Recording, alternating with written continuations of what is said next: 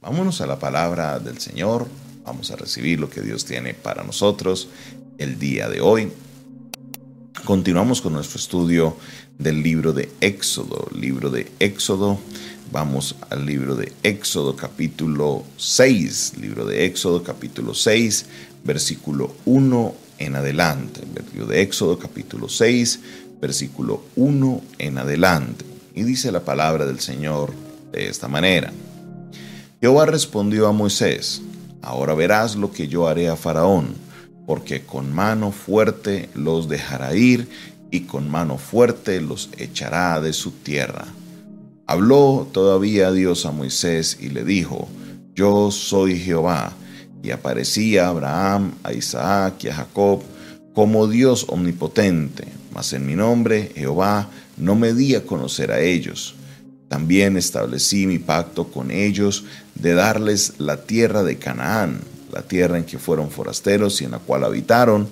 Asimismo, yo he oído el gemido de los hijos de Israel, a quienes hacen servir los egipcios, y me he acordado de mi pacto. Por tanto, dirás a los hijos de Israel, yo soy Jehová, y yo os sacaré de debajo de las tareas pesadas de Egipto, y os libraré de la servidumbre, y os redimiré con brazo extendido, con juicios grandes, y os tomaré por mi pueblo, y seré vuestro Dios, y vosotros sabréis que yo soy Jehová vuestro Dios, que os sacó de debajo de las tareas pesadas de Egipto, y os meteré en la tierra por la cual alcé mi mano jurando que la daría a Abraham, a Isaac y a Jacob, y yo os la daré por heredad, yo Jehová. En esta lectura que estamos haciendo es una lectura espectacular. ¿Por qué? ¿Por qué me impacta tanto esta lectura? Recuerde que venimos de la lección pasada en la cual Moisés, primero el faraón escucha el clamor de Moisés y dice, ¿qué cuento que yo los voy a dejar ir? No, señores. Antes, esta gente parece que tiene mucho tiempo, los israelitas, para estar pensando en todas estas cosas que Moisés nos dice, pues sabe que se les acabó el tiempo, no más ocio, vamos a colocar más cargas. Ellos estaban a cargo de hacer ladrillo y para hacer ladrillo se necesitaba paja. Pues el faraón dio la orden y dijo, no los a todos los capataces, no traigan más paja, no se les va a dar más paja. Ahora los que hacen los ladrillos tienen que ir y buscárselas. ¿Cómo consiguen esa paja? Que ellos vayan y la consigan y al igual deben tener la misma cantidad de ladrillo que deben todos los días han tenido que presentar. O sea, la meta no cambia, pero la exigencia, el esfuerzo sí. Para eso, como tienen tanto tiempo para hacer estas cosas, pues que le hagan. Allá ustedes, ¿quién los manda a tener tanto tiempo en sus manos? Empezó entonces. Empezaron los israelitas a hacer el trabajo, les tocó regarse por todo el país. Dice que usaron rastrojo en vez de paja, eso es un tema interesante. Y resulta que eh, empezaron a golpearlos porque no estaban cumpliendo sus metas porque al tener que ir a buscar la paja, al tener que buscar todo, se atrasaron algunas cosas y entonces empezaron los egipcios a golpear a los israelitas, entonces los israelitas se fueron a quejar a donde Faraón se Faraón, miren, nos están golpeando y usted nos está colocando más trabajo.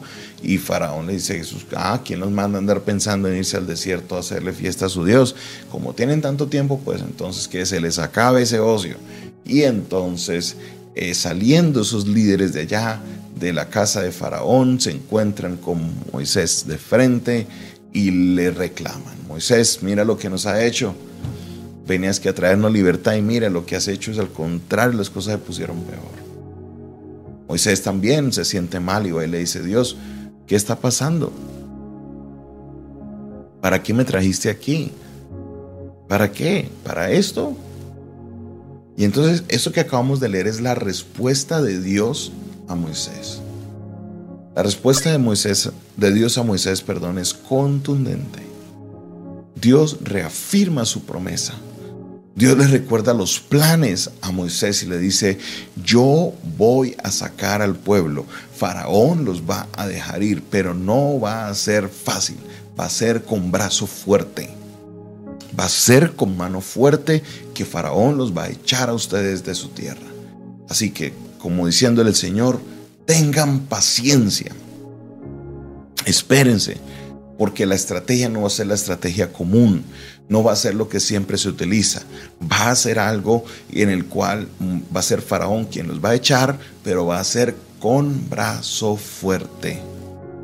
En un segundo, Dios reitera quién es Él y nos da un dato que a los padres, a Abraham, a Isaac, a Jacob, a los patriarcas, a ellos no se les reveló con el nombre de Jehová, se les mostró a ellos, pero como Jehová viene a revelarse aquí frente al pueblo de Israel. Hizo un pacto con ellos y hay una frase que es interesante, que, hay que es importante tenerla en cuenta. Dice el texto en el versículo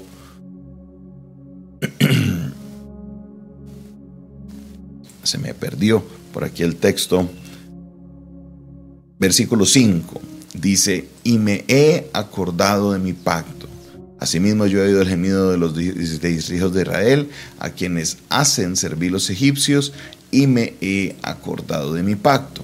Ahora, cuando miramos este texto, a veces pensamos que es que Dios es como nosotros los humanos, que Dios así como a nosotros se nos olvidan las cosas y luego nos acordamos, es que seguro a Dios se le, se le había pasado por ahí, por algún lado, el pacto de Dios con Abraham, Isaac y Jacob, y ahora fue que él se acordó, dijo, ay, ¿verdad que yo le tengo una promesa a estos muchachos? Hay que cumplírsela. No, ese no es lo que quiere decir el texto. Lo que quiere decir el texto es que llegó el momento en que Dios dijo, es hora de cumplir el pacto sino que la expresión más cercana para este tipo de cosas es el acordarse. Entonces no hay que interpretar porque a veces escucho a personas que interpretan así, ¿no? Y como que le oran a Dios como si Dios se olvidara de la promesa de ellos. Señor, acuérdate de mi promesa, Señor, que no se te olvide la promesa. Y a Dios nunca se le ha olvidado ninguna de nuestras promesas que ha hecho a nosotros. Él es Dios. Él sabe lo que ha prometido. Cuando se habla de acordarse es como que Señor trae que la hora del cumplimiento se acerque, que la hora del cumplimiento llegue. Padre, Señor, ayúdanos para que la hora del cumplimiento pueda llegar. Ese debe ser el sentido cuando hablamos del acordarse de las promesas. No es de que a Dios se le haya olvidado, no. Dios es todo sapiente, toda sabiduría está en el Señor.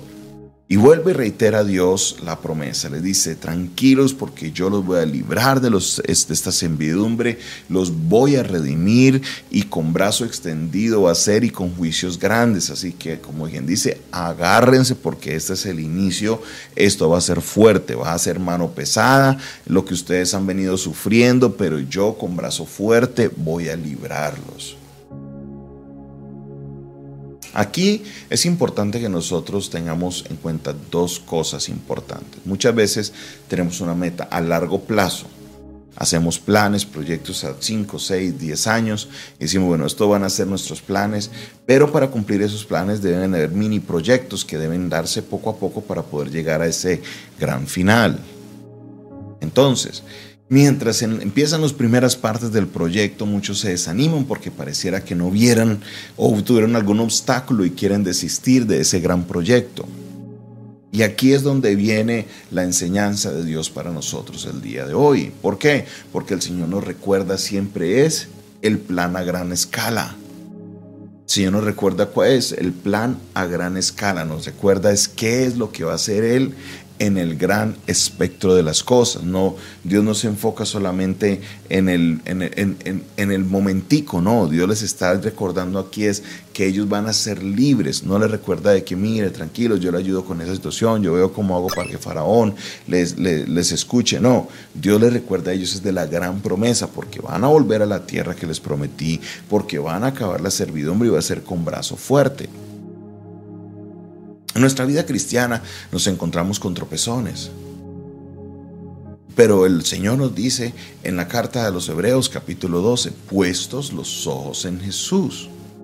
Puestos los ojos en Jesús. El apóstol Pablo en la carta a los Corintios nos dice, fijándonos en las cosas que no se ven. Porque las cosas que no se ven son eternas, pero las que se ven son temporales. ¿A qué se está refiriendo el apóstol Pablo? Que como creyentes nosotros debemos tener siempre nuestra mirada puesta es en el futuro, en la gloria postrera que tiene el cristiano que recibe a Cristo. El cristiano que tiene a Cristo en su corazón y que vive conforme a su palabra no está enfocado en el día a día, no está enfocado en las batallas que se dan semana a semana. No, el creyente debe tener un enfoque mucho más grande y es el maravilloso tiempo que tendremos en la eternidad. Cuando usted mira la eternidad comparado al día a día, la eternidad, o sea, es toda una vida, mientras que la eternidad es algo poquito, perdón, la vida temporal es algo poquito. Así iba 100 años, 110 años. Eso es nada comparado a la eternidad porque la eternidad es para siempre. Y el creyente tiene su promesa no en, la en lo terrenal, sino en lo eterno. Tu promesa, amigo, hermana, que has puesto tu confianza en Dios, amigo, mi hermano, mi amiga y mi hermana, que has colocado tu mirada en Cristo, tu promesa es la vida eterna. Entonces la mirada del creyente tiene que estar puesta es allá, en la eternidad, no en el día a día, no en el problema de aquí, de allá, no. Nuestro Dios suplirá todo lo que nos falte conforme a sus riquezas en gloria. Mis ojos deben estar puestos es allá. Como decía esa canción antigua, yo tengo un hogar allá en el cielo, el cual Jesús se fue a preparar. Yo tengo un hogar en la eternidad.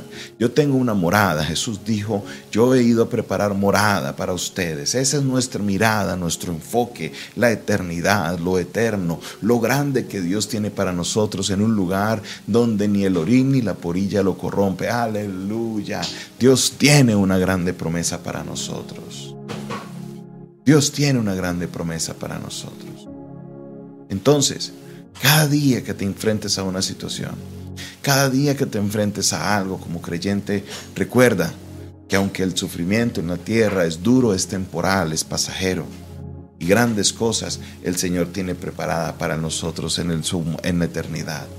La salvación, la vida eterna, el estar con el Señor por siempre y siempre es una maravillosa promesa. Sí, el día a día nos agobia, sí, las situaciones difíciles nos apremian, sí, el día a día nos afecta porque no, no es que los problemas sean pequeños, no, los problemas son grandes, pero la promesa que tengo de parte de Dios es mucho más grande. Sí, la servidumbre era difícil, pero era una tierra, era el ser una nación grande, la promesa que Dios le había dado a ellos y ellos saldrían de, de esclavos a ser una gran nación. Dios cumpliría su promesa y ellos verían que sí valió la pena. Cuando llegue aquel día que dice el gran himno cuán grande es Él, el día que el Señor me llame a su presencia, podemos mirar todo el sufrimiento, todo lo que pasamos en la tierra y podremos decir valió la pena. ¿Por qué? Porque es grande la promesa de Dios para nosotros. La esperanza que tiene Dios para nosotros es allá en la eternidad. Coloca tu mirada en lo que es, no en lo que se ve, sino en lo que no se ve, porque en lo que no se ve es que tenemos una gran promesa de parte de Dios, donde recibiremos algo poderoso del Señor Señor la vida eterna, la salvación que Él ha preparado para todos nosotros. Oh, yo me alegro en recordar las grandes promesas de Dios. Yo me alegro en recordar lo maravilloso que es la promesa de Dios para mi vida.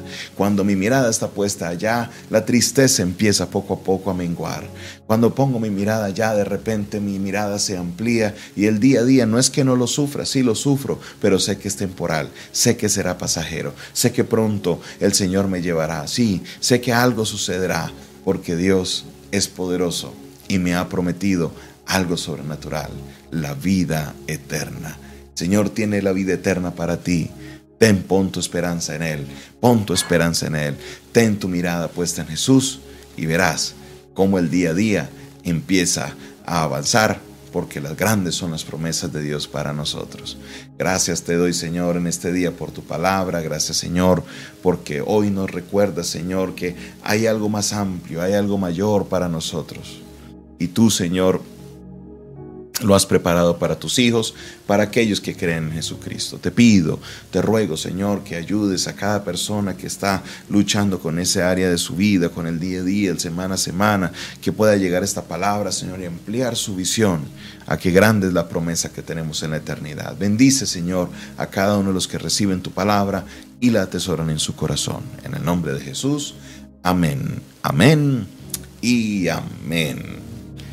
Esta fue una producción del Departamento de Comunicaciones del Centro de Fe y Esperanza, la Iglesia de los Altares, un consejo oportuno en un momento de crisis. Despide de ustedes su pastor y amigo Jonathan Castañeda, quien les bendice en esta hora de la mañana y les invita a que se suscriban al canal. Hágale clic ahí al botón de suscribirse, hágale clic ahí en la campanita que está al lado, así recibirás las notificaciones de nuestros videos y de nuestras transmisiones.